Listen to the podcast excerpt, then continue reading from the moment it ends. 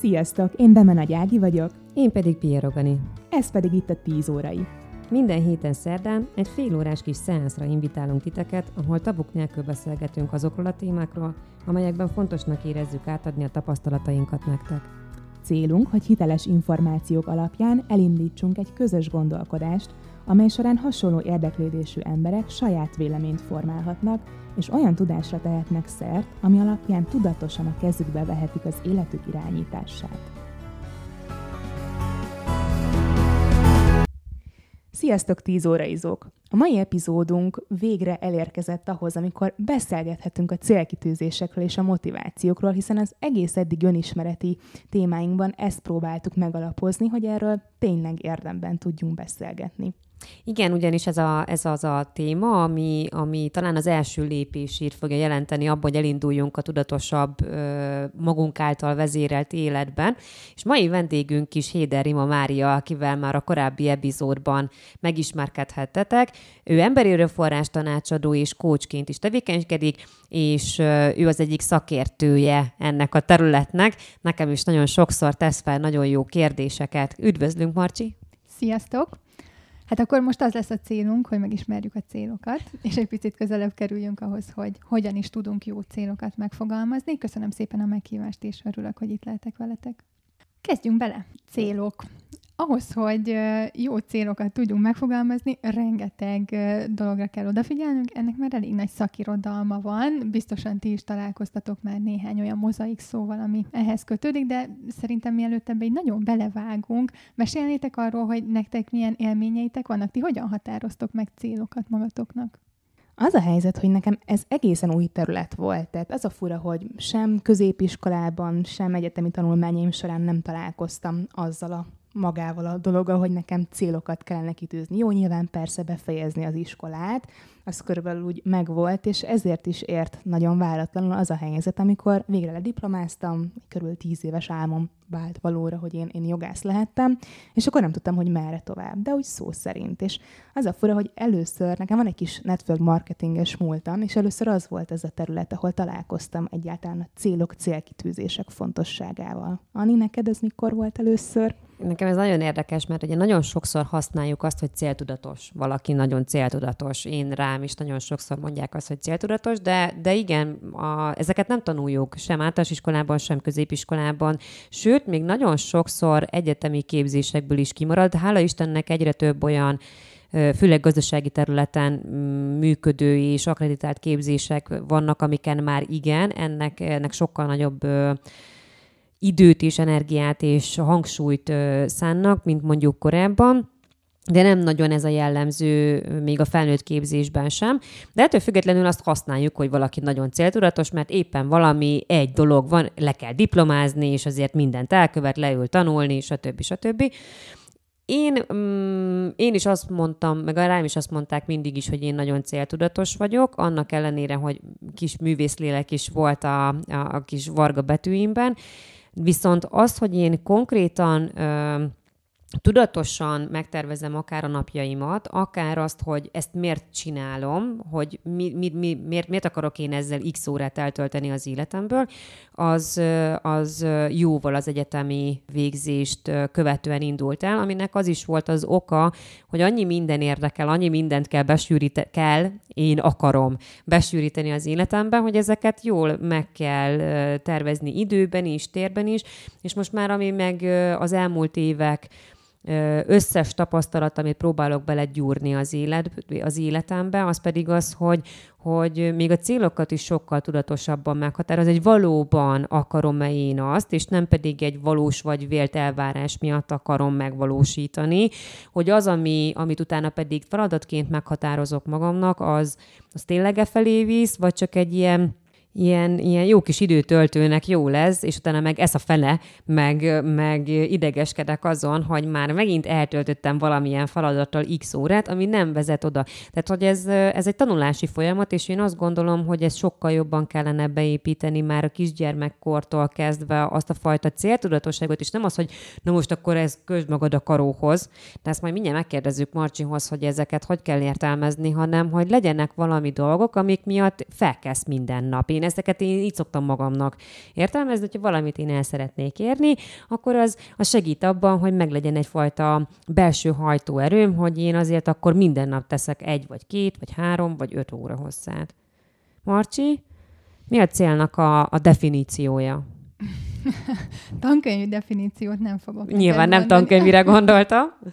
De, de amit körülírtál, talán ez, ez, ez jó definíciónak is. A cél az az, ami motivál és ösztönöz annak érdekében, hogy elérjem, tehát tovább visz engem a mindennapok során.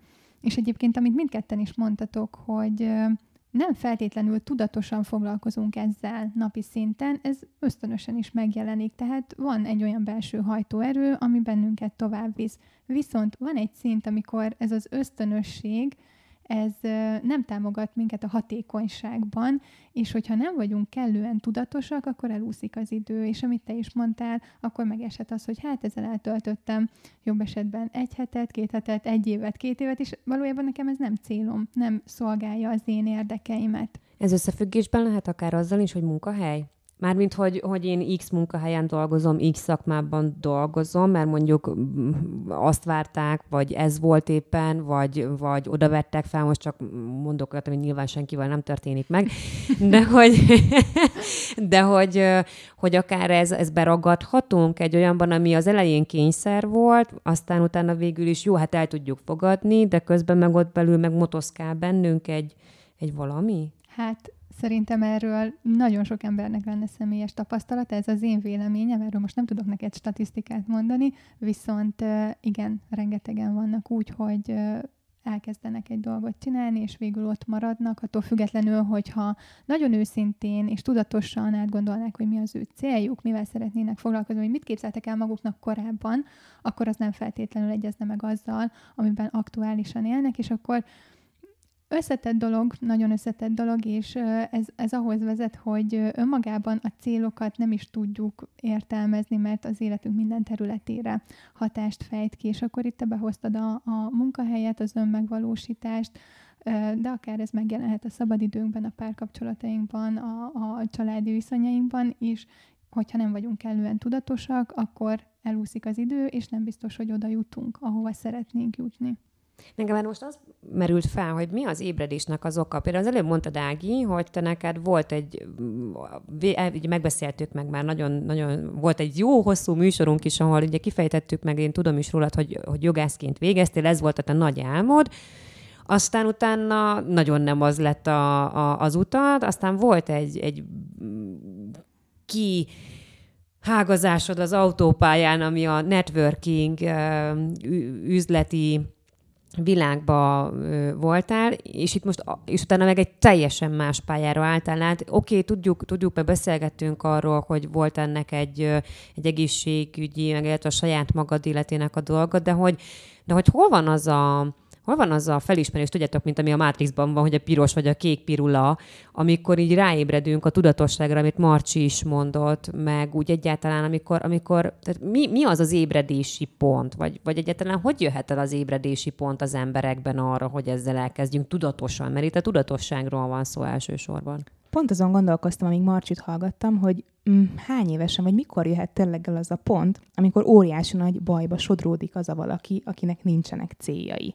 Mert hogy nálam tényleg ez egy olyan 24-5 éves koromra tehető, úgy konkrétan, amikor megfogalmazódott a fejemben, hogy mit szeretnék csinálni, és tényleg lebontottam lépések ki, hogy akkor hogyan fogom én mindezt elérni és megvalósítani, és hogy egészen addig azt gondolom, hogy persze voltak dolgok, amik tetszettek, meg amik érdekeltek, de igazából csak sodródtam, tehát hogy sodort magával az élet, és, és így alakultak a dolgok. Oké, okay, de mi volt az a, az a dolog, ami miatt ezt így, vagy nem, nem tudod felidézni, hogy mi volt nem, az a pont? Nekem tényleg nagyon sokat segített a network marketing abban, hogy egyáltalán foglalkozzak a céloknak a fogalmával. Tehát, tehát hogy... ők ébresztettek rá, hogy neked ezzel foglalkoznod Igen, tehát ott kell. ugye fontos volt a napi tevékenységed miatt, mivel ugye ez nem egy tanult szakma, bár itt is ugye nagyon sokat tanulunk azért, hogy jók legyünk abban, amit csinálunk, de, de valójában rengeteget foglalkoztunk ezzel a dologgal, hogy legyenek céljaid, és hogyan le azokat apró lépésekre, hogyan irányítsák ezek az apró lépések a mindennapjaidat, tehát a nap végén el tud mondani azt, hogy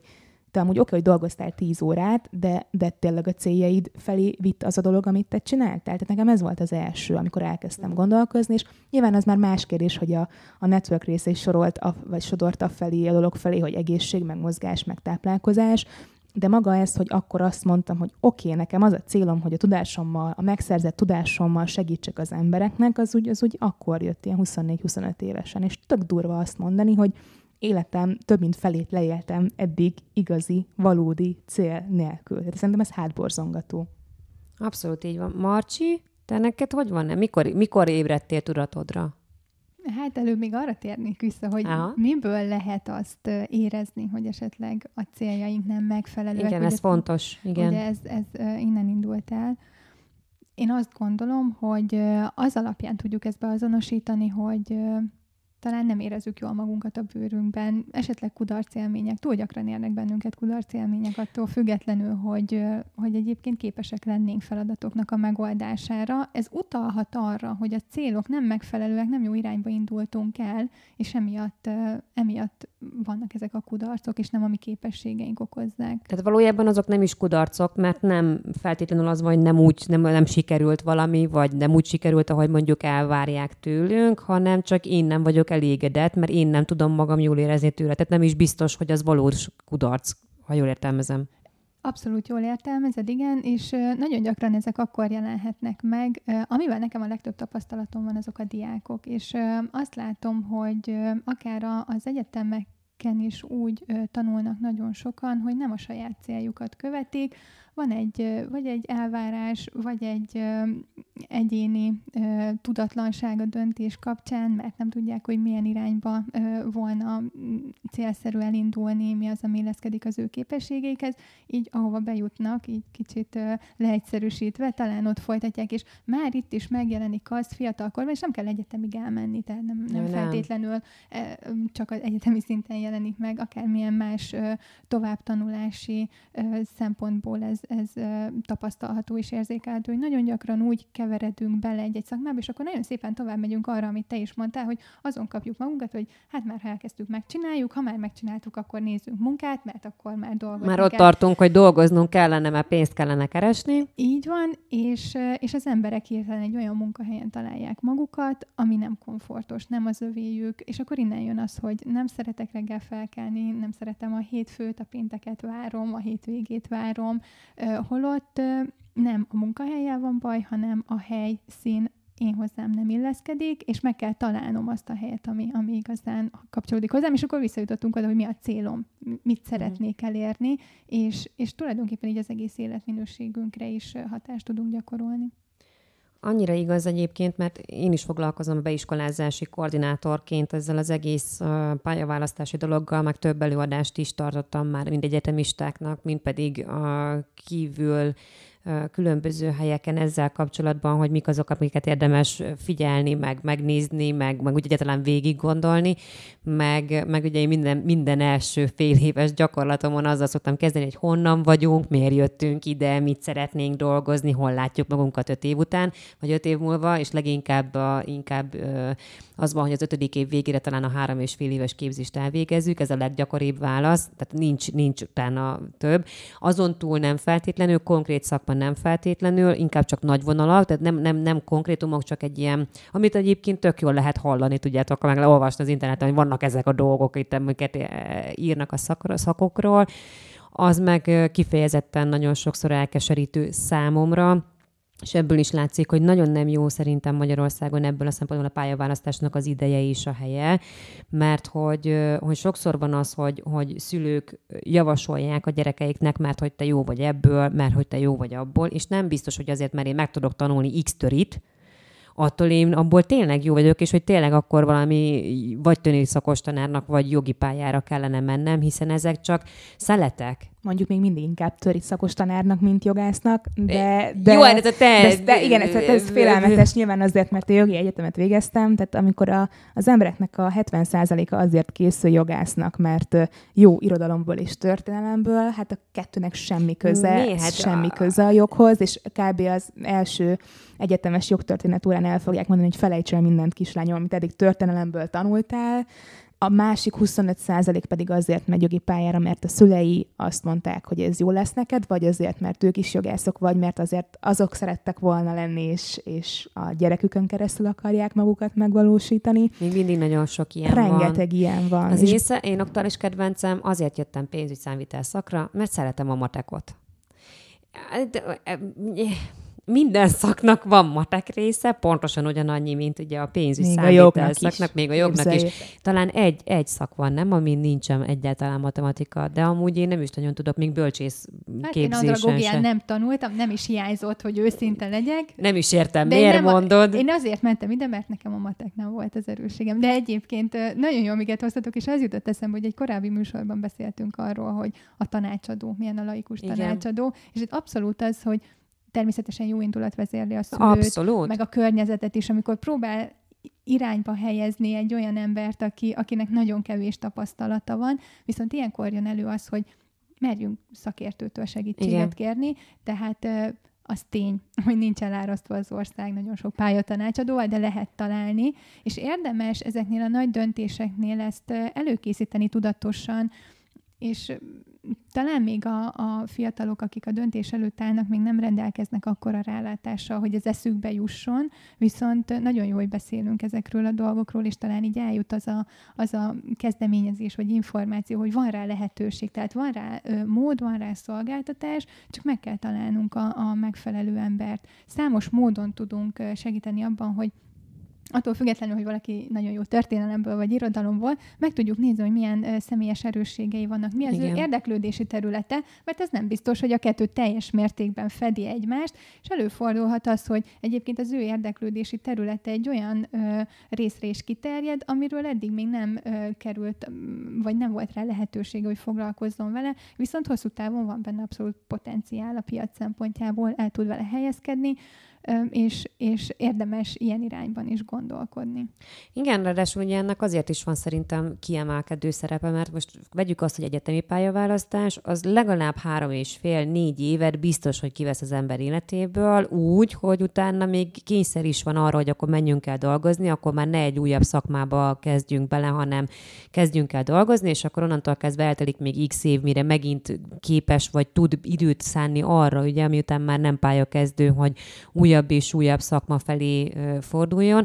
De ugyanez igaz, amikor felnőtt fejjel találkozunk azzal az érzéssel, hogy már nem biztos, hogy én nekem ez jó volt akkor, vagy át kellene képeznem magam. Ez általában, hogyha már valakinek családja van, akkor az okos szokott igazán előjönni, amikor, amikor már a gyerekek elég nagyok ahhoz, hogy ne kényszeres legyen az, hogy nekem még muszáj a, a pénzkereseti itt még háttérbe kell szorítani az önmegvalósítást, és a pénzkeresetre kell ugye fókuszálnom. De az tény és való, hogy amit én szoktam mondani, célokat kitűzni, vagy akár pályát módosítani, nincsen alapvetően sose késő, hogyha én nem érzem benne egyáltalán jól magam, hiszen ez volt a kulcsa, amit te is mondtál, Marcsi, hogy, hogy ez tudja leginkább jelezni, hogy valamivel foglalkoznunk kell. Igen, és felnőtt korban azt gondolom, hogy egy belső iránytű az egyre erősebben kezd vinni abba az irányba bennünket, ami, ami nekünk ténylegesen a célunk lehet, és talán már merjük vállalni a rizikót vagy a kockázatot, hogy egy biztos meglévő helyet mondjuk felteszünk azért, hogy, hogy egy új szakmát tanuljunk. Egyébként az északi országokban ez egy jellemző trend, hogy körülbelül az ilyen életközépi időszakban, tehát 40 év fölött, teljesen más irányba indulnak el az emberek, egy teljesen új szakmát tanulnak. A korábbi az vagy egy kiégést okozott, vagy egy olyan unalmat, amit, amit szeretnének átalakítani.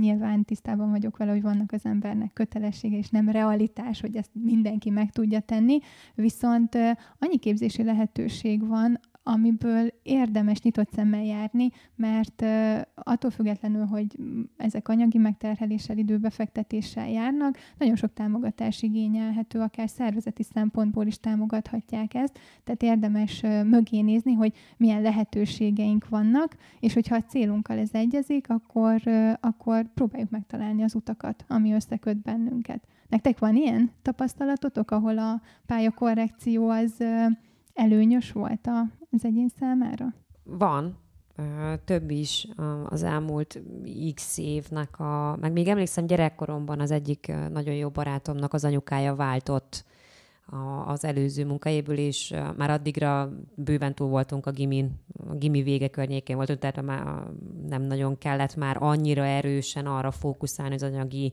oldalba, lehetett egy kis rizikófaktor. Nyilván nem az volt, hogy teljes egészében felrugott mindent, de, de kilépett a munkahelyéről, és ő a nagy álmát megvalósítva nyitott egy olyan üzletet, amivel ő mindig, az volt az alapszakmája is, csak ugye jött egy élethelyzetváltás, ami miatt egy kényszerhelyzetű választásba belelépett, és akkor utána, amikor már elég nagyok voltak a gyerekek, akkor azt mondta, hogy jó, akkor most már én is jöhetek egy picit, és megvalósította azt. És nagyon sok ilyen van, most lehet nem bolt, hanem teljesen más irány, de ugye az is egy egy ilyen jellegű rész, amikor a, a kisgyerekes anyukák nem visszamennek a, a munkahelyükre, ahonnan elmentek babát szülni, hanem, hanem az az alatt, az idő alatt akár hobbiból elindult időtöltés, amivel saját magukat is meg tudták nyugtatni vagy, vagy pont, hogy a gyereküknek csinálgattak ezt, azt, vagy, vagy ismerősöknek csinálgattak ezt, azt abból lett egy vállalkozás, ilyet is nagyon sokat, nagyon sokat tudok, aminek ugye azért megvan a maga előnye, meg ennek is megvannak a maga, maga buktatói is, de, de igen. Ági? Nekem is sok olyan ismerősöm van, akár így friss anyukaként, vagy ilyen életközepi válság utáni újra képződött szakember, aki tényleg pályát választott, és minden elfogultság nélkül azt tudom mondani, hogy sokkal sikeresebbek ezek az emberek a később választott szakmájukban, mint az eredetiben, hogyha hívhatjuk így eredetinek ezt a szakmát, amit először sajátítottak el. És azt gondolom, hogy ennek az az oka, hogy amikor ez a második nagy döntés, célkitűzés megszületett náluk, akkor azt nem kényszerhelyzetből kellett nekik meghozni ezt a döntést, hanem akkor már bizonyos fokú tapasztalattal, kicsit nagyobb önismerettel néztek rá arra, hogy mi is az, ami igazán örömet okoz a számukra, és mi az, amiben mondjuk kamatoztatni tud, tudják a, nem csak a hobbiukat, hanem az érdeklődési körüket, a tehetségüket, és, és azt gondolom, hogy, hogy ezt nagyon fontos szem előtt tartani, ami egyébként tőlünk nyugatabbra abszolút elfogadott is, meg északabbra is, ahogy mondtad, hogy igenis lehet pályát módosítani, semmi ciki nincs benne. Tehát annyira fura, hogy, hogy kicsit Magyarországon azt érzem, hogy még benne vagyunk abban a belekövült rendszerben, hogy döntsd el, mit akarsz, 14 évesen, 18 évesen, végezd el az iskolát, és akkor utána életed végig lehetőleg egy cégnél húz le az a, Ó, a hát ettől már azért már nagyon nincs, messze vagyunk. Már megjegyzem, hogy ezzel nagyon, van ilyen, van ilyen ismerősöm, 40-es ismerősöm, aki, aki még mindig ott dolgozik, ahol Az más tészta, nem azért, mert évesen, kell, hanem mert ő ott jól érzi magát. Tehát, nem biztos, ez... de, de egyszerűen benne van egyszerűen Reméljük. az emberek fejében az a dolog, hogy hogy hát, hát munkahelyről munkahelyre ugrálni, vagy, vagy szakmáról szakmára ugrálni, hát az ciki, meg megbízhatatlanságot jelez, meg, meg egyáltalán ahhoz, ahhoz azért tenni kell valamit. Tehát, hogy fel kell állni egy viszonylag még akkor is, hogyha kényelmetlen, de, de valamilyen szinten ismert és biztonságos helyzetből, hogy, hogy én bármilyen irányba is újra elinduljak. Ez a merevség egyébként abszolút jellemző, azt gondolom, hogy a, a gondolkodásra. Most eszembe jutott egy példa, egy szintén hát 40 fölötti ismerős mesélte azt, hogy nagyon régóta érezte, hogy nem jó helyen van.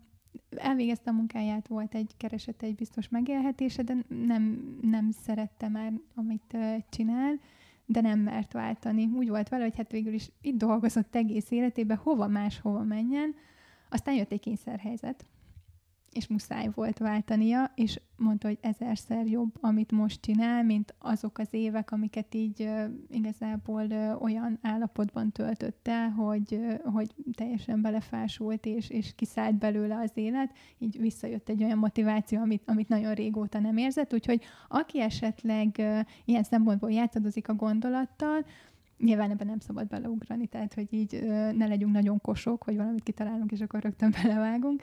Viszont érdemes utána olvasni, és van egyébként nagyon sok ilyen sikertörténet, Facebook csoportokban is lehet találni, illetve vannak olyan weboldalak, ahol akár magyar történeteket is olvashatunk, úgyhogy innen lehet, lehet információkat szerezni, hogy ki hogyan indult el, és, és azt gondolom, hogy kellő motivációval bír. Viszont az, hogy célokat fogalmazzunk meg, kifizetődő, mert van ehhez kötődően egy, egy kutatás is, ami alátámasztotta. Yale Egyetemen végeztek, még korábban egyébként az 50-es években egy kutatást, tehát ez már akkor is felmerült, mint kérdés, és megvizsgálták azt, hogy a hallgatók hány százaléka rendelkezik konkrét célokkal. Az eredmény egyébként döbbenetes, mert csak 3 százalékban mutatták azt ki, hogy rendelkeznek konkrét célokkal a hallgatók. A... Azt, azt le volt írva abban a kutatásban? Mit jelent ez a konkrét cél? Igen, tehát hogy arra vonatkozóan rendelkeztek konkrét célra, hogy mi miatt kezdték el a képzést, és hogy, és hogy mit fognak ezzel kezdeni a, a jövőben és az eredmény azt mutatta, több évvel később visszamérték, hogy egyébként mit mutatnak a, a, az embereknek a, a, az élethelyzetei, és azt tapasztalták, hogy az a 20 évvel később egyébként, hogy annak a 3% nak akinek volt konkrét célkitűzése, sokkal nagyobb volt a jövedelme, mint a maradék 97% nak Tehát hosszú távon mindenképpen kifizetődő az, hogyha tudjuk, hogy milyen irányba akarunk elmozdulni, és akkor itt felmerülhet a kérdés, hogy mert körbe jártuk itt, hogy, hogy célok fontosak, viszont ti hogyan állítotok célokat? Hogyha arra gondoltok, hogy megfogalmaztok egy célt, akkor mi a ti szempontotok? Hogyan fogalmazzátok ezt meg? Leginkább a vágyak azok, amik motiválnak egy célkitűzésre. Tehát amikor megfogalmazódik az a fejemben, hogy teljesen mindegy, ezt szeretném csinálni, vagy ezt szeretném ilyen testalkatot szeretnék elérni, vagy, vagy bármilyen területet, a vágy, amire, amire vágyok. Igen, igazából ezt akartam, mert ugye szakmánkból fakadóan célokról beszélünk, tehát nagyon exaktan próbálunk ezekkel a szavakkal bánni, de hogy ezt talán közelebb hozni az emberekhez úgy lehet, hogy mit szeretnék, hol akarom látni magam, mi az a vágyott állapotom, legyen az bármi a családban, a munkahelyemen, a, az egzisztenciális a, a életemben, a testemben, ugye, ami nem utolsó szempont, hogy milyen lesz a fizikai megjelenés, amit a tükörben látok én, és nem az, amit a fejemben látok tükörben, hanem a tényleges ö, dolog. Tehát, hogy egy picit így közelebb hozni, ez a célállítás, ezek ilyen nagyon pici dolgok is lehetnek, amihez több idő kell, vagy hosszabb időtávra ö, fog szólni, és mindenre kiterjed, hogy mit szeretnék, mi az a vágy, amit, amit meg szeretnék valósítani, és igazából szerintem ez még hagyján, mert már a múltkor is beszélgettünk arról, hogy én szeretnék elérni egy X testet, akár valaki le akar fogyni, akár valaki fel akar hízni, de, de ha ezt egy olyan kényszer hatására teszi, vagy egy olyan dolog miatt teszi, ami valójában nem belőle jön, ami nem fogja őt kellőképpen inspirálni, inspirálni akár, vagy, vagy egyáltalán, hogy nem ő belőle jön ez az egész döntési dolog, akkor nagyon hamar fel fogjuk adni azt a dolgot, még akkor is, amikor mondjuk nem élünk meg kudarcot. Hát szerintem akkor abból nem lesz cél.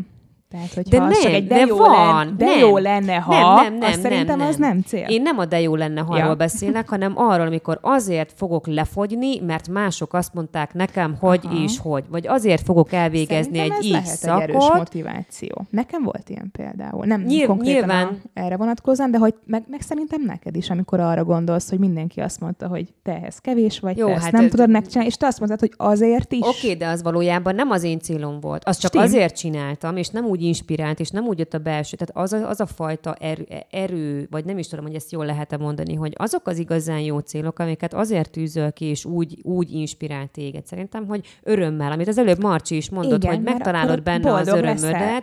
még akkor is, ha vannak benne az átmeneti na hát nem minden, mind, nem minden mindig fenékig tejfel részek. Én azt szoktam mondani, hogy a minden munkahely egy olyan munkahely, ahol vannak nem szeretem részek, munkakörökről beszélve, és vannak a szeretem részek. Az a lényeg, hogy a mérleg úgy billenjen, hogy minél több legyen a, a szeretem rész, a nem szeretem részsel ellentétben, mert akkor azokat úgy át, azokat úgy át tudunk siklani. Hát így van, és hogy a végén, amikor ugye eléred azt a célt, akkor téged az ne csak elégedettséggel, meg büszkeséggel Boldogsággal. így van, tehát én pont ezen gondolkodtam, és olyan jó, hogy ezt mondtad, Marcsi, ezt a, akkor tudod, hogy nem jó egy cél, hogyha nem vagy boldog, hogy én nem tudtam korábban megfogalmazni egyébként, hogy ez volt a gond például a, a lediploma, lediplomázásomkor. Tehát éreztem azt, hogy nem ezt kéne éreznem, amit most, tehát, hogy, hogy ott vagyok 23 évesen, tele energiától, duzzadóan, és elvileg végre azt csinálhatom, amire 10 éve készülök, és akkor én ezt az egészségügyi állapotomra fogtam, hogy azért nem voltam olyan boldog, mert közben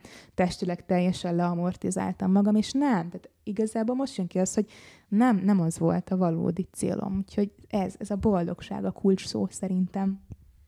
Hát a boldogság is, ez mindenképpen egy olyan jelzőerővel bíró érzés, ami, ami már utal arra, hogy ezt én akartam, és ez nekem öröm, vagy, vagy csak tudom, hogy elvárnák, hogy hát most örülni kellene, hát ez, ez nem sok ember csinálta meg, vagy nem mindenki, az úgy megint egy másik kérdés, de egyébként amiket mondtatok, az abszolút része a tudatos célállításnak. Egyébként el van benne ott bújtatva, és, és innen jön az, hogy ösztönösen is törekszünk erre, csak nem biztos, hogy mindig ott van előttünk, és érdemes magunkat emlékeztetni időközönként, hogy na vajon ez a cél, ez megfelele azoknak a szempontoknak, elvárásoknak, aminek meg kellene, hogy feleljen. Most mondok egy olyan mozaik szót, amit szerintem hallotta a, a, a nagyon sok ember, akinek akinek akár tantárgyak keretében volt dolga a célállítással, vagy akár már utána olvasott egy kicsit, hogy célokat szeretne megfogalmazni, de hogyan kezdjen neki. A SMART célok azok, amelyeket talán a leggyakrabban emelünk ki és említünk meg, amikor azt mondjuk, hogy célokat akarunk megfogalmazni, akkor ezeknek a SMART feltételeknek kell megfelelni. Ez egy angol mozaik szó, mindegyik betű egy-egy jellemzőt foglal magába, és ezt kell szem előtt tartani, amikor elkezdünk egy célt megfogalmazni. Kezdjük az elején. Az első az azt jelenti, hogy specifikus kell legyen a célunk, tehát konkrétá kell tegyük azt, amit meg akarunk, el akarunk érni, meg akarunk teljesíteni szeretnénk. Szerintem ez az egyik nehezebb feladat. Tehát lehet, hogy, de, de most tényleg, tehát, hogy amikor konkrétan mondd meg, hogy te egyébként mire, fogalmazd meg, hogy te amúgy mire vágysz. De tök minden, és először csak vágy szintjén, mert ugye innen kellene kiindulnunk, hogy hogy vágyott állapotot írjunk le, az egyébként ahhoz az kell, hogy, és akkor onnan lehet visszavezetni. Hát ez baromi nehéz. De tudod, hogy miért? Mert önismeret kell hozzá. Nyilván. Ezért nem lehet enélkül nekiállni. Tehát nem tudod, tehát egyrészt az, hogy az, egy, az is egy komoly dolog, amikor megengeded magadnak, hogy vágy valamire, szerintem. Ez, ez, kívül. Ez, de tényleg, tehát én, én azt látom a környezetemben, hogy amellett, hogy kicsit ki kell nézni olyankor a mókuskerékből, amikor vágyakról, meg ábrándokról beszélünk, amellett tényleg kell hozzá egy, egy, egy komoly, kicsit tényleg úgy el kell engedni azt a gyeplőt, hogy most én merjek egyáltalán vágyni valamire, valamit többre, valami másra. Tehát De... ezért olyan nehéz. Meg hát, mint tudjátok, mindig elindítani a legnehezebb valamit, amikor már benne vagy a folyamatban, akkor magától jönnek a dolgok, hogy hogyan kell azt lebontani részcélokra.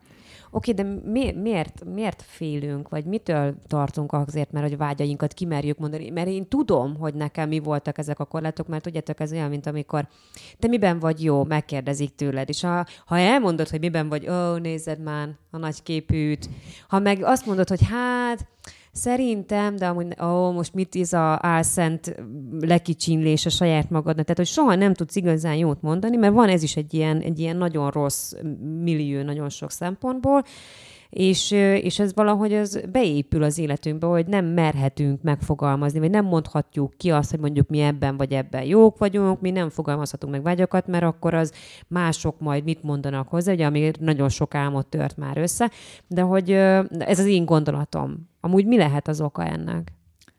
Abszolút benne van a környezet, ezt nem tudjuk kizárni, de ki kellene tudni zárni. Ez is egy tanulási folyamat, tehát függ attól, Hát akkor hogy... meg önző vagy. Fúj! Csak de, viccelek. Igen, ez is egy olyan dolog, hát akkor lehetek önző, tehát én magammal szemben engedjem meg azt, hogy én önző legyek, és azt csináljam, ami szerintem nekem a legjobb, aztán a többiek pedig mindenki, ha így éli az életét, akkor, akkor egy nagyon ideális bolygónk lesz. Erről egy picit Samantha jutott eszembe a Sex és New Yorkból, tudjátok, amikor szakított a, a, a fiatalabb ö, fickójával, és azt mondta neki, hogy szeretlek, de magamat még jobban, és nekem magammal kell leélnem az életemet. Tehát, hogy, hogy, hogy amikor eljött az a pont, hogy már nem szerette saját magát, annyira, mint amennyire a másikat, és ezáltal másnak a vágyai miatt a sajátjait háttérbe szorította.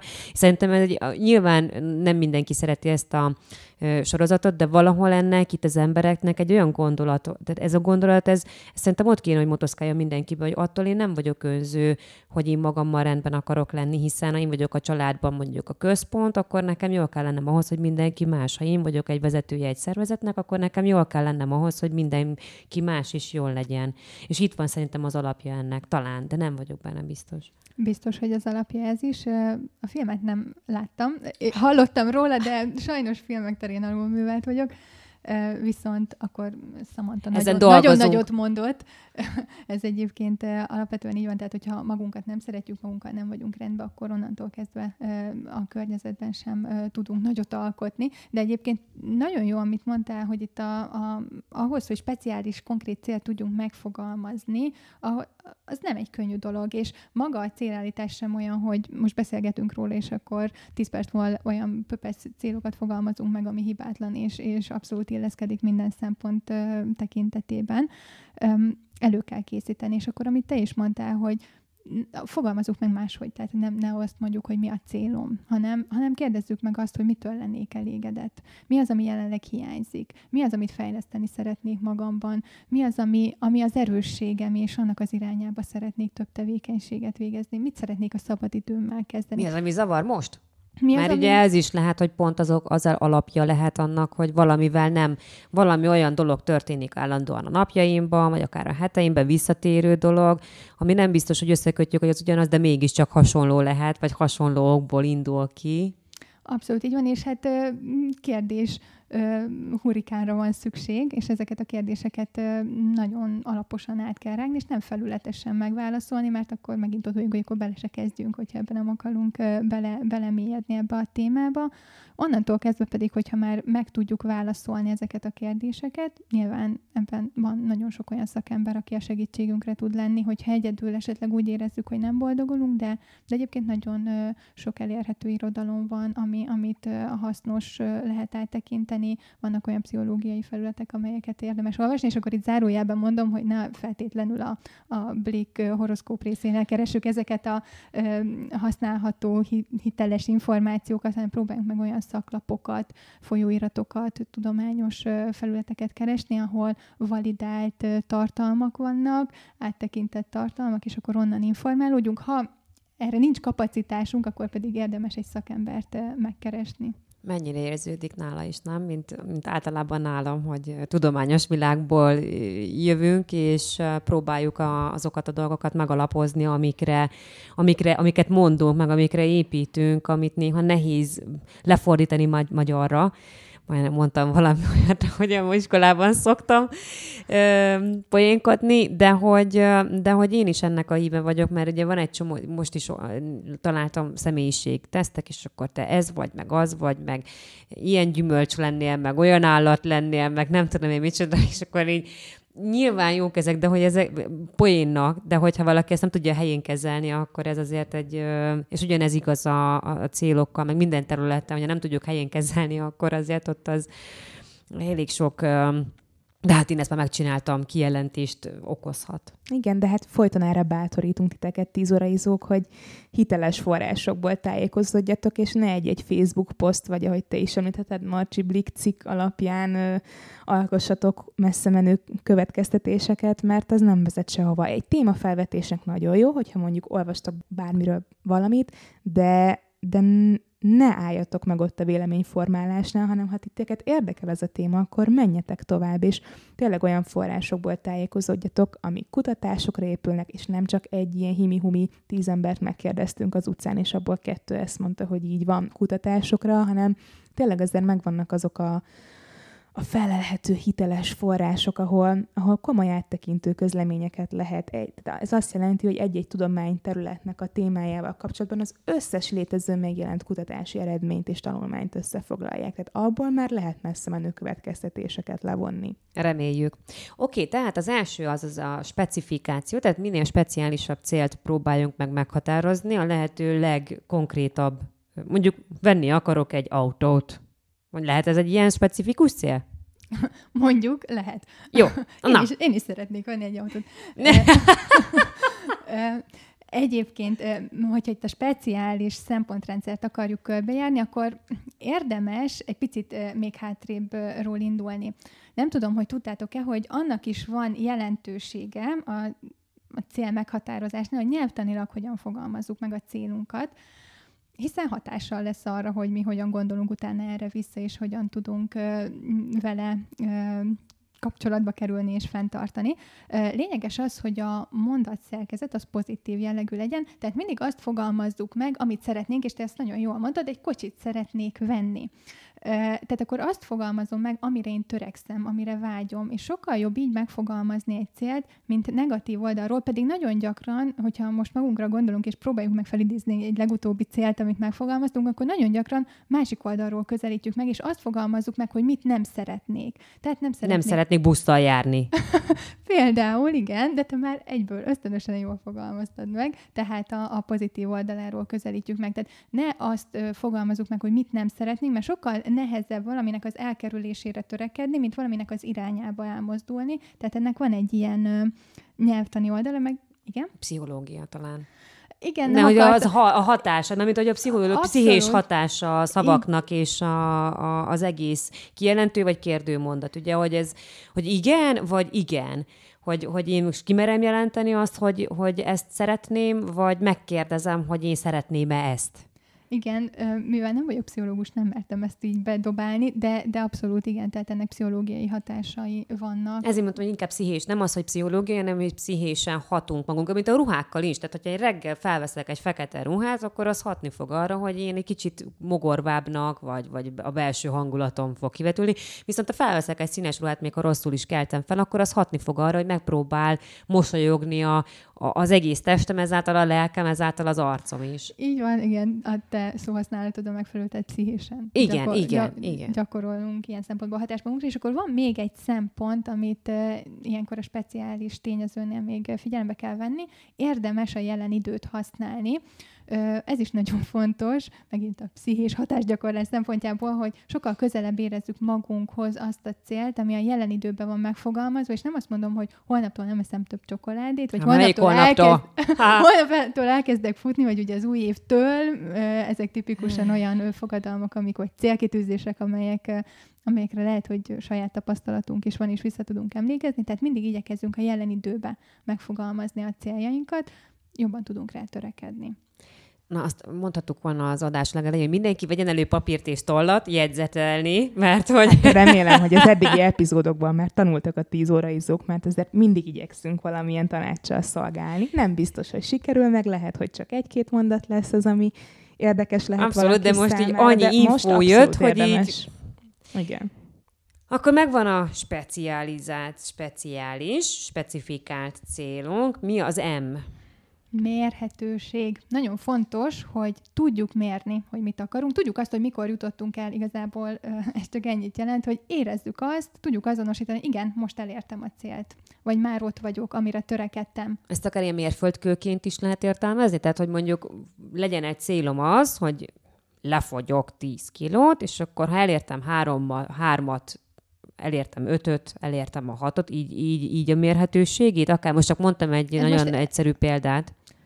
Így is lehet érteni. A lényeg az, hogy konkrét legyen uh-huh. az, a, az a mértékegység, amivel én mérni szeretném, és akkor itt még kicsit a speciálishoz is visszakapcsolódunk a konkrétummal, a mérhetőséggel, ugyanis megint egy kis nyelvtan, fontos az, hogy kerüljük a fokozásokat. Tehát ne azt mondjuk, hogy többet szeretnék fogyni, mint az előző hónapban, ha, ha már itt a fogyást hoztuk be, hanem konkrétan nevezzük meg, hogy pontosan uh, mi az, amit, amit szeretnénk. Egy számot mondjunk ki. Igen, igen. Egy számot hát, mondjunk hogyha ki. most itt a fogyás szempontjából. Oké, okay, igen. Most, most ez volt a példánk, na, igen. Aha. Ja. Ettől állik meg a haja egy táplálkozási tanácsadónak, meg edzőnek, amikor a kedves vendég azt mondja, hogy 5 kilót szeretne fogyni. Én pontosítanám, az is nagyon jól mérhető szerintem, de javíts ki Marcsi, ha nem, hogy ebbe a 36-os nadrágba szeretnék belefogyni. Azért az is látványos, hogy sikerül, vagy nem sikerül, nem? Hát mennyi idő alatt szeret. A motivációs nadrágok és szoknyák? Ez, ez is fontos, csak, csak valamelyes többet sejtett, mint egy kiló szám. Ja, persze, ezek, ez, nyilván most csak ilyen, mert ezek relatívak, ezekről nagyon sokat beszélgettünk már, hogy, hogy nem a kiló, nem persze, a... csak arra akartam kicsit rávezetni a hallgatókat, hogy nem feltétlenül a kiló kell a fogyásra meghatározni, hanem ott is lehet konkrét dologban mérni, hogy ebbe beleférni, vagy... vagy Mondom, én a motivációs ruhák. Nekem annyi Egy volt van, a szekrényemben, meg mindig is van. Oké, nekem itt nagyon tetszik ez az attraktív szó, ami az A betűt fogja jelölni. Vannak különböző megközelítési lehetőségek, hogy mit jelent az attraktív. Mit jelent ebben az esetben? Hát a vonzóság, ezt ti ezzel kezdtetek. Ezzel, ezzel kezdtétek, hogy ti mi alapján mondjátok, hogy valami célotok van, vagy valami célkitűzésként megfogalmaztok, hogy vonzó legyen, motiváljon, szeressétek, akarjátok, ti akarjátok, és ne a szomszéd akarja, ne a, a, a család akarja, hanem ti vágyjatok rá, mert ha megvan ez a hajtóerő, az pont elég energia ahhoz, hogy amikor nagyon nehéz lesz is eszünkbe jusson, és akkor kellő motiváció legyen ahhoz, hogy tovább menjek. Ez adja a lelkesedést, és amikor egy pici megtorpanás van, akkor az átlendülést? Igen, abszolút, és ilyenkor, ér, ilyenkor kell magunkat emlékeztetni. Jó taktika az is, hogyha van egy jól megfogalmazott, attraktív célunk, azt írjuk ki, legyen látható helyen, jöjjön velünk szembe, és tudatosítsuk magunkba, hogy igen, én ezért küzdök, mert nekem ez fontos, és azért fontos, mert. Tehát tudjam megfogalmazni ezeket. Egyes értékesítői ö, képzéseken a kezdőknek az, a, az az egyik nagy feladata, hogy határozzák meg a céljaikat, vágyaikat, vizualizálják képi szinten, és rakják ki a képeket a, a valahova, akár falra, vagy a hűtőnek a, az ajtajára, az a lényeg, hogy ezek mindig úgy szem előtt legyenek, hogy, hogy lássák, főleg azért, hogy amikor vannak ezek az elakadások, megtorpanások, akkor, akkor ne elő kelljen venni a szekrény aljáról, hogy valójában te miért csinálod, hanem hogy mindig ott legyen az arcodba. Ez így van, minden networkernél alap a célfal és a célfüzet, úgyhogy ez teljesen jó. De ez, ez régen is, ha belegondolunk, azért ilyen motivációként azért régen is, ha valaki le akart fogyni, akkor elővette a legcsinosabb korszakában készült fotóját, kirakta a hűtőre, és amikor azt támad kedve nyitogatni, akkor csak ránézett arra a képre, hogy na, mivel ez ilyen akarok lenni, ezért nem nyitom ki a hűtőt. Igen, csak ezzel megint az a probléma, hogy vannak azok a vágyott állapotok, amik már csak a korunkból, illetve az átalakulásokból fakad. Tehát nekem a bocsánat a szóhasználat, a büdös életben nem lesz többet 80-as csípőm, mert amikor én nekem az kiszélesedett, az onnantól kezdve az úgy marad. Tehát a csípőmön például már nem fogok tudni változtatni, akármennyire szeretném vissza azt a 22 éves kori kis formás kis valamit. Tudod, hogy korra nem fogjuk a dolgokat, tehát nem a korod miatt, és ilyenekre se fogjuk. Az lehet, hogy abban a centiméterben nem lesz mérhető a csípőszélességed, de azt a testalkatot még bőven elérheted azokat az arányokat. Úgyhogy... Az oké, okay, az megvan, de én most mondom a vágyott állapot, hogy az a gatya az olyan pici legyen. Én most erre értettem. Hát akkor Na. kidobni a motivációs ruhákat. Úgy, úgy, úgy, úgy. Oké, okay, tehát vonzó legyen, mert igazából ez segít bennünket átlendülni a, azokon a holdpontokon, amik, amik meg, megakasztanak bennünket. Itt egyébként ö, már ha tanácsadók is vagyunk, trénerek is vagyunk, kócsok is vagyunk, az ilyen holdpontoknak a megélésének átlendítésé érdekében mennyire fontos szerinted legalább egy vagy két embert tájékoztatni arról, hogy neked vannak ilyen elképzeléseid, nem feltétlenül azért, hogy fogják neked minden nap a kezed, de hogy kell ehhez társ, és az idézőjelbe teszem a mhm. társ megnevezést.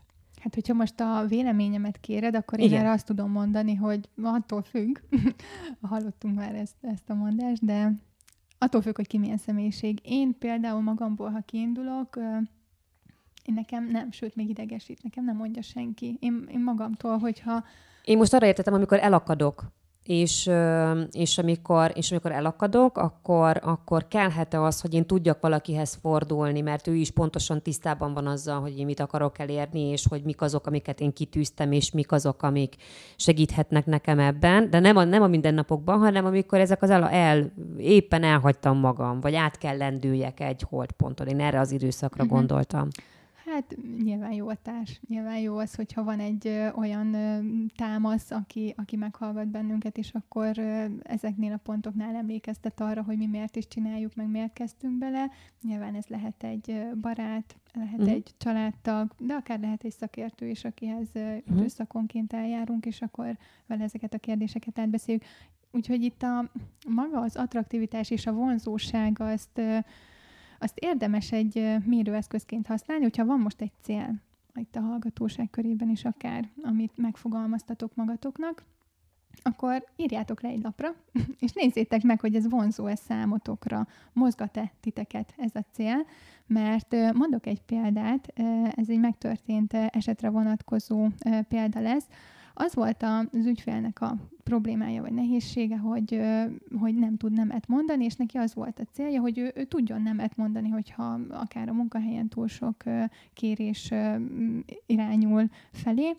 Viszont ahogy elkezdtünk ezzel dolgozni, hát kiderült, hogy neki egyébként, ami a valós célja, az az, hogy több ideje legyen. Több ideje legyen a, a szerinte fontos dolgokra, és akkor kiderült, hogy tulajdonképpen neki az, abban semmi vonzó nincs, hogy ő folyamatosan nemet mondjon másoknak, és neki nem ez lesz a célja, hanem az lesz a célja, hogy az idő gazdálkodását tudatosabbá tegye, és lehetősége legyen arra, ami, ami számára fontos. Úgyhogy ilyen szempontból is lényeges a céljainkat tudatosítani, és megvizsgálni ezek mentén, a szempontok mentén. Bár nyilván előfordulhat, hogy ahhoz, hogy a több idő meg a másképp való működés legyen, ahhoz lehet néha nemet kell mondani, csak nem biztos, hogy akkor a mennyiségben, mint amennyire ő első körben gondolt. Megvan a vonzóságunk is, és akkor már csak két betűnk maradt, az R, illetve a T. Nézzük is meg ezt az R Hát, amit mondtál, itt a 36-os nadrág, vagy 34-es, nem tudom, a realitás. Tehát az a cél, amit mi kitűzünk, az mennyire megvalósítható, mennyire reális az elérése. Nagyon fontos az, hogy valóság közeli állapotba kerüljön ez a cél. Kilőve, hogy 1,70 leszek.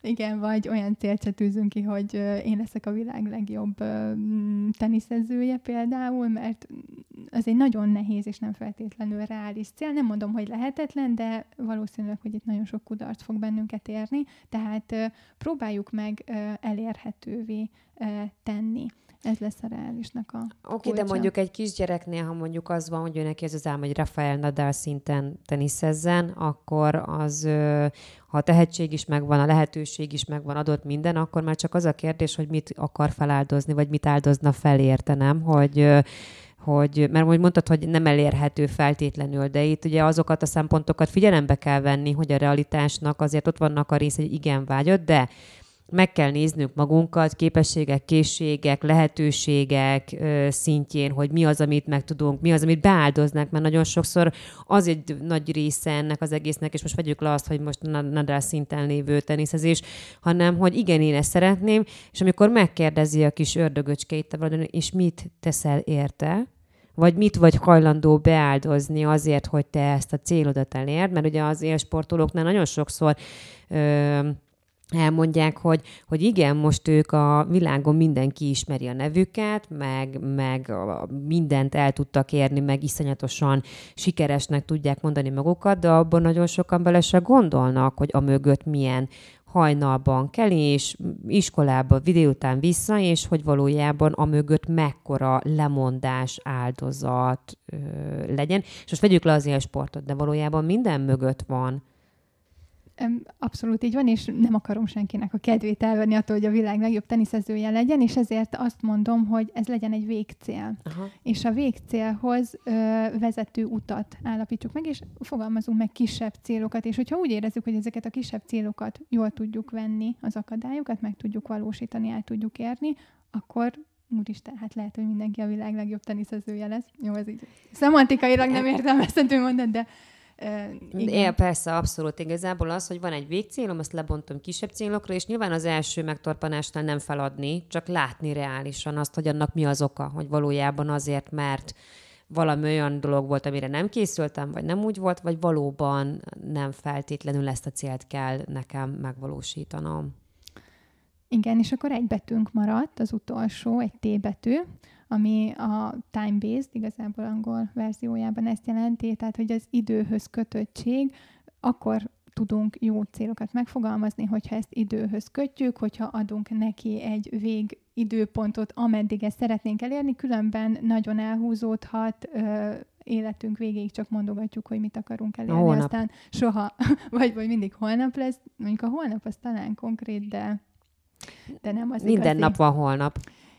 Így van, így van. Tehát próbáljunk meg egy konkrét idő intervallumot meghatározni, amin belül szeretnénk elérni, és akkor ez alapján tudjuk mérni is magunkat, tudjuk azonosítani, hogy vajon kellő ütemben haladunk-e, vagy újra tudjuk tervezni ezt az egészet, és, és még reálisabbá tenni mert azt mondjuk nem reális, hogy jövő hétre legyek a világ legjobb teniszezője, úgyhogy még nem fogtam teniszütőt a kezembe. Nekem erről most az jutott eszembe, hogy az elmúlt időszakban a nagyon sokféle váltás miatt, meg, a, meg, meg úgy nagyon sok minden történt, ugye így a Covid időszak miatti teljes átalakulása és felfordulása az életünknek, újabb váltások a vállalkozásban, tevékenység, stb. És hogy, hogy mindig akkor jöttem rá, hogy valójában jó a cél, azt kell, csak nem jó időtávot határoztam meg saját magamra, ami egy idő után elkezdett frusztrálni, és hogy, hogy én, én például igen, kell nekem a határidő, mert, mert az nekem azt a fajta, sok és én erősebben tartok kereteket ebből a szempontból magamnak, mint, mint mások, viszont már azt is látom, hogy ha, ha a fizikai képtelenség határán állok, akkor nekem képesnek kell lennem áttennem azt a, azt a határidőt. Tehát, hogy Mit akartam ezzel mondani, hogy kell szerintem nagyon fontos az időkeret, de azért ne halljunk bele ebbe az időbe. Hát a gördülő tervezés, tervezzük újra, ne féljünk attól, hogy egy új időpontot adjunk meg, csak legyen mindig egy, egy vége a folyamatnak, mert különben nem tudjuk mihez tartani magunkat, tehát a, a határidő ilyen szempontból lesz lényeges. Egyébként van nagyon sok módszer erre, hogyha valaki mondjuk hasonló nehézségekkel küzd, hogy mondjuk alul ö, értékeli azt az időegységet, ami szükséges a feladat elvégzéséhez, akkor érdemes ö, tanulságból tervezni. Tehát próbáljuk meg felidézni, hogy a legutóbbi hasonló feladat az körülbelül mennyi idő volt, vegyük ö, figyelembe a, a, a feltételeket, amelyek adottak, vagy a, a feladatnak a komplexitását is, így lesz reális, így lesz időhöz kötött, és akkor itt két szempont is egyszerre fog teljesülni. Egyébként nagyon érdekes, mert én a time management, nem szeretem már, most inkább feladat managementről, managementnek hívom, amikor a feladatokat időben, meg hogy hogyan miket osztok, hogy abban is előkerül ez az idő faktor, de ott például az is egy nagyon fontos szempont, hogy az a feladat, amit én már a egyik évről a másikra is, meg egyik hónapról a másikra is mindig toszodálhatok tovább, mert nem csak azért, mert a nem fontos kategória, hanem hogy amúgy én a fontosba teszem, de valahogy mindig a hátuljába, és még mindig ott van, még mindig ott van Isten, akkor vannak azok a részek, amin érdemes elgondolkodni, hogy ez valójában nekem kell, és tényleg meg kell csinálnom, vagy, vagy nem kell. Tehát, hogy van egy ilyen része is azoknak a feladatoknak a, vagy céloknak, vagy nem is tudom, hogy ezt éppen hogyan hívjuk, hogy, hogy az az aspektus is, hogy ez az enyém valójában, nekem kell megcsinálni, és akarom-e, és tényleg hozzájárul-e a célhoz mindenképpen figyelembe kell venni ezeket a szempontokat, illetve van még egy olyan kiegészítő gondolat, nagyon sok olyan eszköz van, amivel ezt tudjuk nyomon követni, tudjuk a tempót beállítani magunknak, például a Gann diagram egy uh-huh. nagyon jól használható eszköz, egyébként egy Excel táblázatban simán meg lehet csinálni, vannak elkészített templétek, akár le lehet tölteni, és abban meg tudjuk határozni, hogy a nagy cél eléréséhez milyen apró feladatokat kell megvalósítanunk, ezek mennyi időt vesznek igénybe, és nagyon szépen tudjuk magunk magunkat követni, és, és ez alapján pedig mérni azt, hogy, hogy ott tartunk-e, ahol szeretnénk, vagy sem. Illetve van még egy nagyon utolsó lépés, ami egyébként nincs benne a mozaik szóban, de ezt még muszáj, hogy elmondjam, mert erről elfelejtkezünk, a, a jutalmazás. Hogyha elértük a célunkat, akkor ne felejtsük el ezt megünnepelni, és megjutalmazni magunkat valamivel, amivel emlékezetessé tudjuk tenni, és a legközelebbi célunknál szintén ez is adhat egy kis motivációt. Ti hogyan jutalmazzátok magatokat? Hát egyrészt jó, hogy erről beszélsz, mert anélkül, hogy tudtam volna, hogy hogyan szeretnéd felépíteni a célállítást, én is felírtam magamnak, hogy ez nagyon sokszor kimarad még a tudatos célállítóknál is, hogy jutalmazzuk magunkat, és én is nagyon sokáig elfelejtettem, és külön felhívták rá nekem is a figyelmet tőlem tapasztaltabbak, hogy de ugye most itt megjutalmaztad magad, és, és ne ilyen nagyon triviális dolgokra gondoljatok, hogy nem a sokat keményen dolgoztam, ezért megérdemlek este egy kis pihenést, hanem, hanem tényleg, amit, amit mondtál, hogy valami kézzelfogható, valami, amire ránézek, akkor tudom ahhoz kötni, hogy azt a nagy célt én tényleg elértem. Úgyhogy mostanában igyekszem erre tudatosan figyelni, és tényleg ilyen teljesen mindegy, hogy miről beszélünk, tehát nem, nyilván nem autót veszek akkor, amikor mondjuk nem is sikerült. Sikerült mondjuk egy adott havi tervet, célt teljesítenem, de, de hogy tényleg ilyen kis, nagyon apróságokra gondoljatok, hogy egy kinézett szép karkötő megvétele, vagy egy, egy nem tudom, egy finomabb, exkluzívabb arcápolási csomagnak a beszerzése, vagy, vagy bármi ilyesmi, ami, amit tehát nem egy olyan dolog, amit egyébként is megcsinálnák. Tehát valahogy erre szeretném kihegyezni, mert ezt tudjátok olyan, mint a karácsony ajándékként a zokni meg a fehér nemű, hogy nem olyat vegyél már, amit, amit amúgy is muszáj. Ennél vannak akkor... jobb karácsony ajándékot, tehát de majd egyszer csinálunk egy olyan adást karácsony, mit ne? Ott lesz az ideje biztos, de hogy, hogy akkor ne? tényleg amire vágysz, de mondjuk egy picit mondjuk prémiumabb annál, mint amit egyébként. Tehát akkor az legyen egy sejen fehér nemű, vagy, vagy valami hasonló dolog. Te, Ani?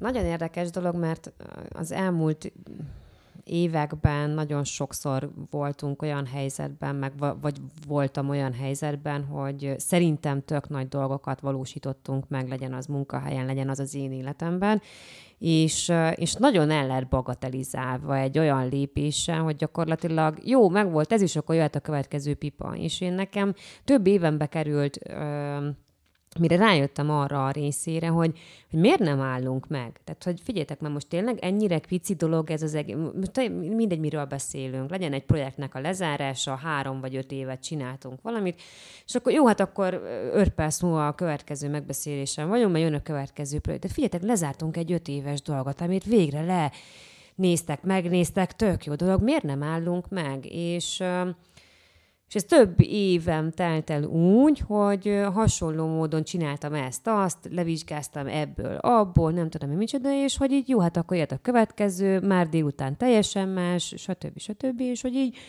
én magamon is észrevettem, hogy elbagatelizálom, ha lehet így mondani, azt, hogy igazából ez így nem mások hívták fel a figyelmet arra, hogy ez egy tök nagy dolog, amit te csináltál, hogy ez, hogy így, amikor befejeztem a doktori képzést, jó, jó, hát persze, igen. De, de, de Anita, hát ez egy tök nagy dolog, és én akkor is azt vettem észre, hogy én meg, megcsináltam a doktorit, jó, persze, összecsürítettem a családot, meg este elmentünk bulizni, még akkor fiatal voltam, és bulizni jártam. Um, Anita így közel a 70-hez szeret ilyen régi van, emlékeket felidézni. Így van, nosztalgiázni, de hogy, de hogy másnap ugyanúgy bementem, és jött a következő feladat, és mentünk tovább és ez valahogy jellemzővé vált. Mostanában ö, én, szoktam azt mondani, L'Oreal, tehát megérdemlem, és akkor én, én azzal ö, jutalmazom magam leginkább, hogy semmihez nem nyúlok hozzá, ami munka, vagy ami feladat kell feladat, hanem ha szívből akarom, akkor oké, de ha én azt jutalmazom magam azzal, hogy a, egész nap a kanapén fogok ülni, és bámultatom magam a tévével, akkor ez az én egyik jutalmam. Vagy valóban veszek valamit, ami, amit, amit régóta vágytam, és akkor ahhoz kötöm, hogy akkor legalább megvan az emléke annak is, hogy akkor csináltam meg azt a valamit. De hogy sok évbe került, mire, mire eljutottam odáig, hogy ezeket a dolgokat én nekem magamnak kell fontosabbá tennem, mert hogy valóban nagy dolgok. Ez tök jó, hogy beláttad, meg azt gondolom, hogy még, még egy picit a folyamatában vagy ennek, mert erősen megijedtem, amikor azt mondtad, hogy neked összissza jutalmad egy egész napos pihenés volt, mert hogy ennek természetesnek kéne lennie, és nem jutalomnak. Tehát, ö... de, de tudod, mikor az van, hogy jó, igen, ez is megvolt, és akkor tíz Pipa perc múlva megbeszélés igen. van, és akkor nem az van, hogy oké, de egyébként figyeljetek, már úgy túl vagyunk rajta, nem lehetne az, hogy így nem, hogy most egy picit így nem történik semmi, de hogy, de hogy és akkor nem történik semmi. Nem, mert a, a, vannak, mert azon a hétvégén is, amikor, amikor a habilitációm is volt, elmentem tesómékhoz, és akkor ott volt kerti parti, meg, meg mindenféle... Szupi ötös. Szupi, szupi ötös volt, igen.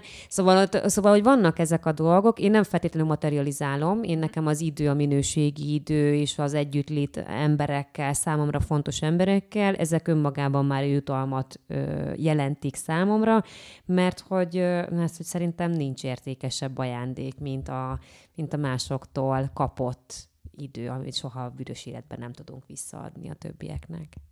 Hát én azt gondolom, hogy egyébként annyira jó, egy ilyen uh, jutalmi ötletládát raktunk össze, és akkor el, felsoroltuk, hogy milyen jutalmakat lehet uh, adni magunknak, de ez tényleg nagyon fontos, és gyakran elfelejtjük, Úgyhogy... Oké, okay, de várjál, mert neked is volt most egy nagyon-nagyon nagy lépés. Te mivel jutalmaztad meg magad? Elmondod hát nekünk? Van, van nekem egy házi védéscipőm. Ajaj. van van, van uh, diszertáció leadási ruhám, pizsoma, tehát egy ilyen, ilyen dolgokba befektettem én is, de nyilván a, a vége az egy nagyobb dolog lett, tehát végül is sikeres is lett ez a védés, tehát nem csak leadtam a dolgozatot, hanem, hanem pozitív lett, és nagyon pozitív a visszhangja, úgyhogy hát én is adtam egy utalmat magamnak. Ez egy hosszabb lesz, mint egy egynapos pihenés. ez, egy, ez egy hosszú 40 napos út lesz, amit hát lehet, hogy majd egy következő alkalommal érdekes lesz majd a tapasztalatairól mesélni nektek. Hát örülnénk, hogyha majd visszatérve mesélnél erről, mert szerintem sokakat foglalkoztat ez a gondolat, de akkor most már mondd már Biztos, ki, de személyes, miről, miről személyes uh, atrocitás, vagy nem is tudom, hogy támadást még akarok intézni Marcsi irányába erről, a, erről az útról, hogyha megosztod, nem fontos, hogyha nem akarod megosztani velünk, nem kell, de nagyon szívesen meghallgatnánk, hogy mi is lesz ez. Az El Camino az az út, amire én el, fogok menni. Ez egy olyan útvonal, aminek nagyon sok megközelítése van. Rosszul mondtam, több útvonala van az El Camino-nak. Én a legnépszerűbb úton fogok menni, a francia úton, ami azt jelenti, hogy Saint-Jean-Pierre de Portból indulok, Egyébként nagyon közel van a spanyol határhoz. És most Marci nem káromkodott, higgyétek el. Meghallgattam a Google Translate-tel, így kell kimondani, ezt már így begyakoroltam.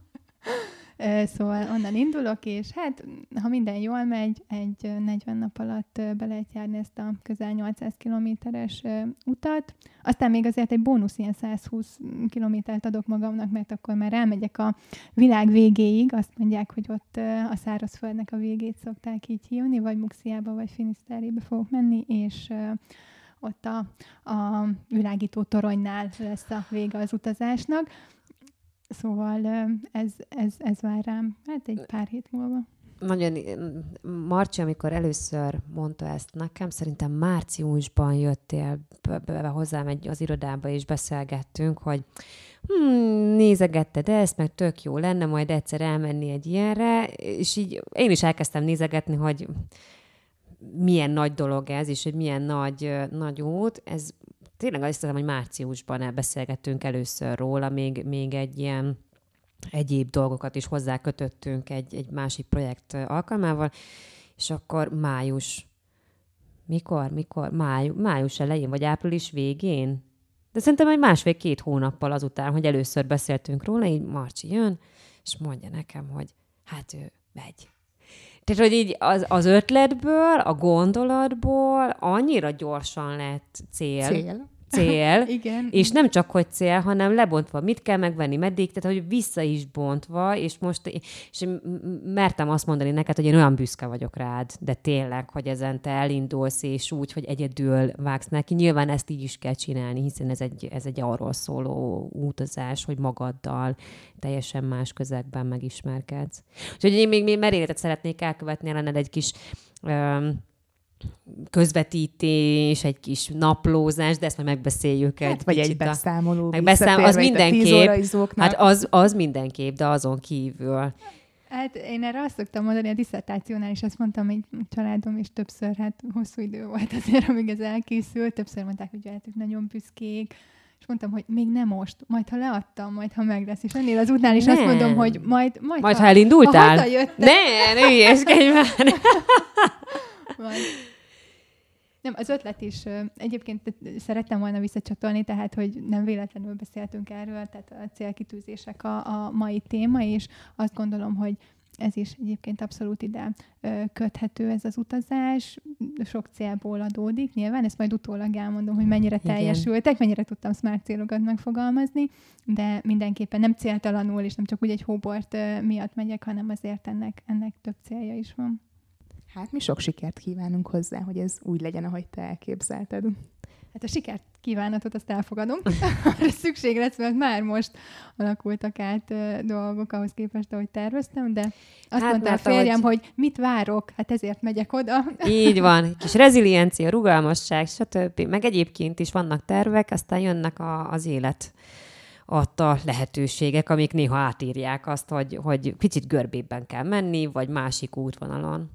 Nagyon-nagyon szépen köszönjük, hogy beszélgettél velünk ezekről a smart célokról, meg hogy, mit is jelent, mit jelent az, hogy egyáltalán smart, meg a célkitűzés és a motiváció. Igazából, ha össze akarnánk foglalni, akkor akkor nagyon fontos az, hogy nekünk legyen fontos, mi, mi akarjuk azokat a dolgokat megvalósítani, mert azt fogjuk tudni bennünket hajtani, és átlendíteni a holdpontjainkon. Hát így van, és hogy tényleg vágyjunk azokra a dolgokra, amiket Igen. el szeretnénk érni. Hát nagyon reméljük, kedves tíz óraizók, hogy sikerült egy kicsit közelebb vinni titeket a céljaitokhoz, egyáltalán a célállításhoz. Aztán ki tudja, lehet, hogy foglalkozunk még a témával, mert azt gondolom, hogy még van pár olyan aspektusa, ami, ami elkerülhetetlen ahhoz, hogy sikeresen teljesíteni is tudjuk azokat az okosan megfogalmazott célokat. Abszolút. Nagyon szépen köszönjük, Marcsi, hogy itt voltál. Tartsatok velünk legközelebb is. Sziasztok! Sziasztok! Sziasztok!